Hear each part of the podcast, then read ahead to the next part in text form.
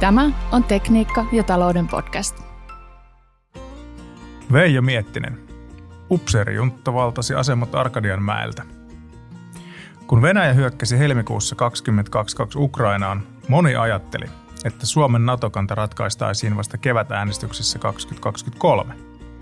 Yllätys olikin, kun vihervasemmiston ja konservatiivisen keskustan pitkään rakentama NATO-vastarinta romahti kuin itsestään ja tie sotilasliittoon hakemiseksi muuttui paraatimarssiksi.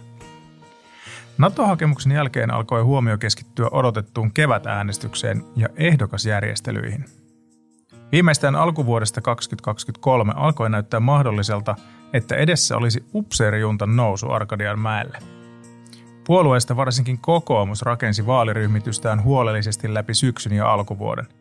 Kalustoon saatiin yksi kerrallaan uusia upseerityyppejä, joiden arvioitiin helpottavan läpimurron saavuttamista. Käänteen tekeviksi voidaan kutsua entisen puolustusvoimaan komentajan ja entisen pääesikunnan tiedustelupäällikön saamista riveihin. Molemmilla on kenraalitason vaikutuskyky. Kun sitten huhtikuun alussa koitti kevätäänestyksen toimeenpano, oli upseerijuntan iskukyky shokeeraava.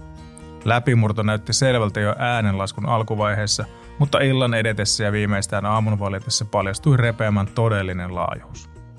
Tulokset olivat murskaavia – Peräti kuusi upseeria ylitti äänikynnyksen, eteni syvyyteen ja onnistui nousemaan valta-asemiin Helsingin keskustan pohjoispuolella sijaitsevalle Arkadian mäelle. Suurimmat läpimurrot tehtiin Helsingin ja Uudenmaan suunnista, joista tulivat kenraali Lindberg, kapteeni Kaleva, kenraalimajuri Toveri ja majuri Limnel. Pirkanmaan suunnasta Arkadianmäelle eteni majuri Jäntti, Keski-Suomesta everstiluutnantti Immonen ja Oulusta majuri Hänninen. Immosella on joukon ainoana sinikeltaiset tunnukset. Muut marssivat ruiskukkavaakunan alla. Keskeinen tekijä läpimurron taustalla oli mediailmatilan suvereeni hallinta. Kevään tullessa myös vaalikentillä oli upseerimyönteinen ilmapiiri. Kuten eräs kansalainen totesi sissivaaliteltalta valtion velkaantumiskehityksestä, ei tässä syyllisiä kaivata, vaan Lindbergia ja sotu-uudistusta. Analyytikot ovat varovaisia arvioidessaan tulevaa kehitystä – Toistaiseksi upseerien kyky ei näytä riittävän ministerisalkkujen haltuunottoon, vaikka tahtoa olisikin. Tulevina vuosina nähdään, onnistuuko upseerijunta säilyttämään nyt vallatut asemat Arkadianmäellä ja riittääkö voima kestämään punavihreän vasemmiston vastaiskun. Mukavaa päivänjatkoa, toivottaa Veijo Miettinen.